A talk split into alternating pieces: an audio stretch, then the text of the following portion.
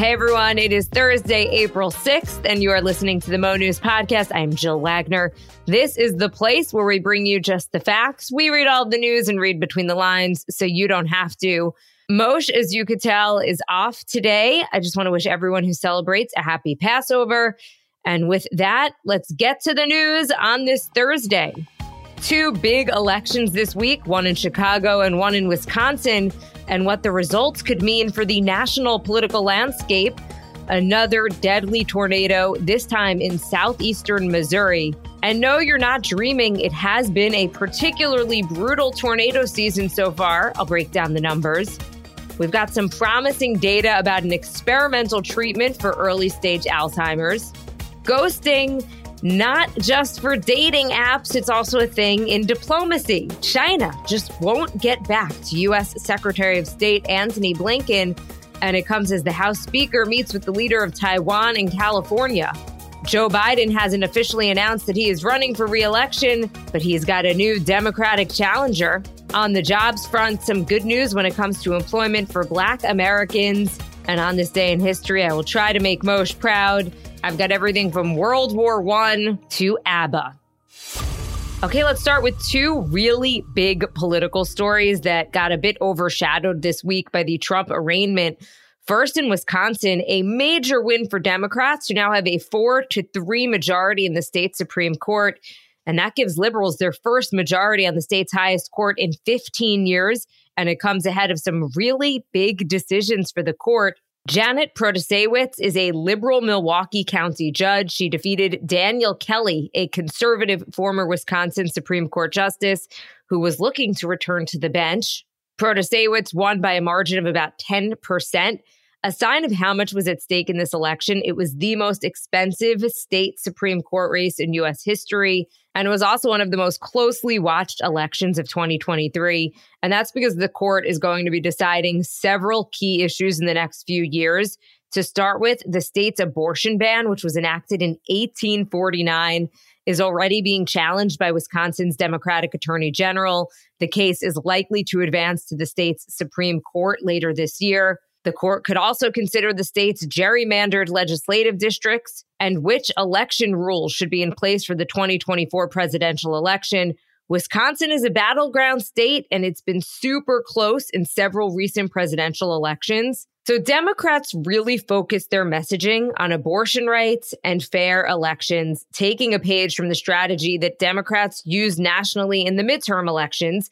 And that is when they defied expectations and did manage to keep the Senate and fend off what was expected to be a huge red wave in the House. Analysts say this win in Wisconsin shows that this strategy is working. And so we'll likely see more of that heading into next year's presidential election. Also of note, on Tuesday, Wisconsin voters did approve a constitutional amendment that could make it harder for suspects in violent crimes to be released from jail on bail. Both of these state Supreme Court candidates, though, had supported that proposed amendment. Meanwhile, in Chicago, it was a close race, but progressive Brandon Johnson beat moderate Paul Vallas to be the city's next mayor. Johnson is a former teacher, a county commissioner, and union organizer backed by the powerful teachers union. He called for new taxes and the expansion of social programs in the city. Vallas is a fellow Democrat, but he has more conservative views, especially when it comes to crime and education. This race was a lot closer than in Wisconsin. Johnson got 51% of the vote, Vallas 49%. Now, you might remember the incumbent, Lori Lightfoot. She was the first Chicago mayor in 40 years to lose reelection, and she was widely criticized for being too soft on crime. Looking at some of the numbers here, Chicago had nearly 700 homicides in 2022. That is actually lower than in 2021. But 2021 was the worst year for shooting deaths in the city since the 1990s. Robberies were way up. And like in other big cities, crime just feels more visible. Everything from carjackings to muggings and looting. Still, voters narrowly rejected Vallas's tough on crime stance and instead went for Johnson, who had previously said that he wanted to defund the police. During the campaign, Johnson did try to distance himself from that position. Here is a quick soundbite from Johnson's acceptance speech when he talked about some of his plans for Chicago. A city that's truly safer for everyone, by investing in what actually works to prevent crime. And that means youth employment, mental health centers, ensuring that law enforcement has the resources to solve and prevent crime. A city that actually respects the workers who keep it running. Johnson got support from big names on the Democratic left like Elizabeth Warren, Bernie Sanders, and squad member Ayanna Pressley. His win has given a boost to the Democratic Party's more liberal wing, and perhaps given them a playbook on how to handle the issue of crime, which polls show continues to be a top issue for voters. As I mentioned, Johnson backed away from making big cuts to the city's police budget, but he did continue to push the idea that there needs to be this different approach to public safety with a focus on economic and community development and relying more on health professionals and social workers as opposed to just police on the street. There are some analysts, though, who say not to read too much into the outcome, that it was really close and that his win could be attributed to him consolidating the black vote after a divided primary. But taking a wider look now at how Chicago compares to some other big cities in the country, it tended to go the same way as Los Angeles, where we did see a groundswell of support for candidate Rick Caruso. He was a Republican turned Democrat, and it forced a runoff election, but ultimately, the liberal in the race, Karen Bass, wound up running. But on the other hand, we've got New York City, where Eric Adams beat out more liberal candidates, in part because of his tough on crime message. Adams himself spent 22 years in the NYPD. Okay, we've got more news coming up, but now a quick word from our sponsor, Athletic Greens.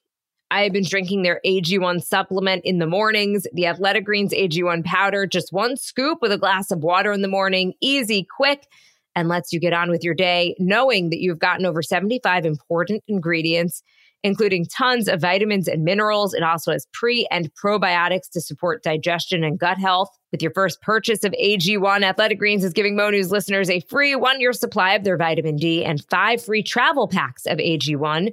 Visit athleticgreens.com slash Mo News to take advantage of this offer. You could get a discounted monthly subscription or try it one time for just a month. Again, that is athleticgreens.com slash Mo News, M O N E W S for this special deal and really start to take ownership of your health. Okay, now to the speed read from NBC News. A devastating tornado tore through southeastern Missouri on Wednesday morning, killing at least five people and leaving widespread destruction as authorities warned of even more twisters. The tornado struck Bollinger County before dawn, sending first responders into a frantic search for injured people caught under the rubble. There were five confirmed deaths. The tornado crossed the county at a speed of about 45 miles per hour for about 15 minutes, sometime between 3:30 a.m. and 4 a.m. local time, which is frightening because of course that is the middle of the night and it is uh, completely dark. Officials say the damage is significant.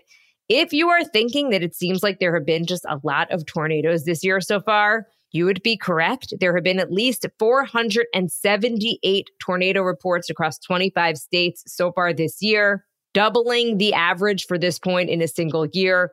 Those twisters have been linked to nearly 70 deaths. Now, the annual average for tornado related deaths is 71, and we are only in April.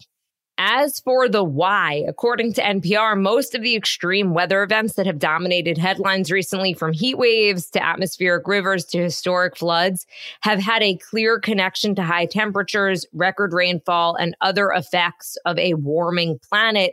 The same, though, cannot exactly be said for tornadoes. Scientists know that warm weather is a key ingredient in tornadoes and that climate change is altering the environment in which these kinds of storms form but they haven't yet been able to directly connect those dots as the research into the link between climate and tornadoes still lags behind that of other extreme weather events. But while scientists may not be able to conclusively connect tornado frequency to human caused climate change, they say there are signs pointing in that direction.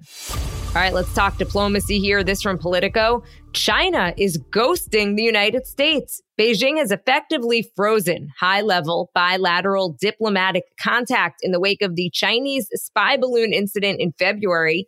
Secretary of State Antony Blinken wants to reschedule his date with China, But Beijing is giving him the cold shoulder. The Biden administration had called off Blinken's planned trip to Beijing in February after that spy balloon was spotted over the U.S., but has since been trying to restart high level talks, which include rescheduling the Blinken visit, setting up other trips by top U.S. officials, and even just a phone call between President Biden and Chinese leader Xi Jinping. China, though, rebuffing U.S. efforts, and it might have to do with Wednesday's meeting between Taiwan's president, Tsai Ing wen, and the new Republican Speaker of the House, Kevin McCarthy. This rare visit on U.S. soil happened despite threats of retaliation by China. The leaders met at the Ronald Reagan Presidential Library. Taiwan's president vowing to defend the peaceful status quo in which the people of Taiwan can continue to thrive in a free and open society. She also thanked the U.S. for its unwavering support that, quote, reassures the people of Taiwan that we are not isolated, we are not alone. China had threatened resolute countermeasures last week and again on Monday over that meeting between Tsai and McCarthy condemning the Taiwanese leader's stops in the U.S. on her 10 day trip and demanding that no U.S. officials meet with her. From the Hill, Robert F. Kennedy Jr., a longtime anti vaccine activist, filed paperwork Wednesday to run for president as a Democrat. Kennedy filed a statement of candidacy to challenge President Biden, who has yet to formally announce his bid for reelection in the 2024 Democratic primary. This is according to the Associated Press. Kennedy had launched a fundraising campaign last month on social media to help him decide whether or not to run for president. At the time, he tweeted, If it looks like I can raise the money and mobilize enough people to win, I'll jump in the race. Kennedy is the nephew of former President John F. Kennedy and the son of former Senator Robert F. Kennedy. He heads the Children's Health Defense, an anti vaccine organization that has received strong criticism for misinformation Last month, author Marianne Williamson also announced a bid to run in a Democratic race for the White House. In health news from CNBC, Eli Lilly's experimental Alzheimer's drug lowered levels of brain plaque in patients who are in the earliest stages of the devastating disease. A higher dose of the up and coming drug remternetug had a larger effect on clearing the amyloid plaque, according to early clinical trial data from the company. Amyloid is a protein that builds up on the brain in Alzheimer's patients and disrupts cell function. Researchers have argued that accumulation of that plaque is a crucial first step toward the cognitive decline observed in Alzheimer's disease. This early data comes as Eli Lilly continues its decades long bid to bring an Alzheimer's drug to the market. Now, on to the economy from Axios. Black workers' shrinking employment gap. The labor market is seeing more equitable employment outcomes across racial groups than it has in years.